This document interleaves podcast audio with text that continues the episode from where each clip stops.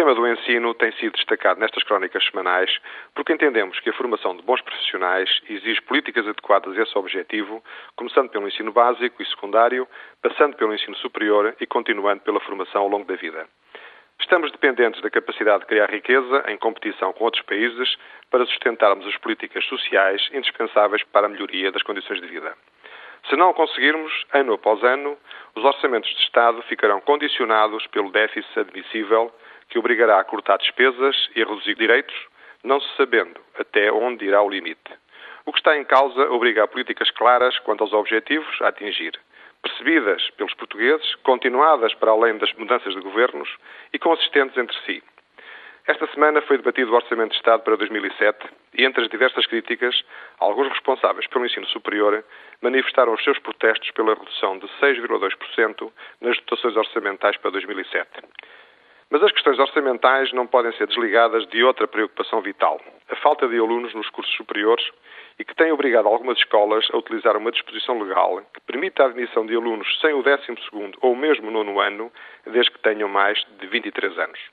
Em 1999 foi publicado um decreto que limitou o número de alunos para os concursos ditos especiais a 20% do número total de vagas fixadas para cada curso, podendo, por despacho do Ministro, aquele limite ser aumentado.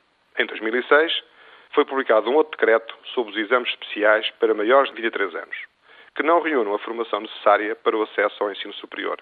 A aplicação destes diplomas está a permitir a inscrição de alunos no ensino superior sem as competências necessárias e em número elevado. Basta pensar que, no caso de não existirem candidatos pela via normal, todos os alunos do curso poderão ter origem nas admissões especiais.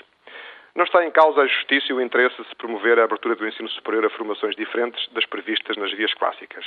Mas essa possibilidade deveria exigir a prestação de provas rigorosas e credíveis para a avaliação da formação base dos candidatos, condição consideramos indispensável para poderem acompanhar o nível do ensino superior.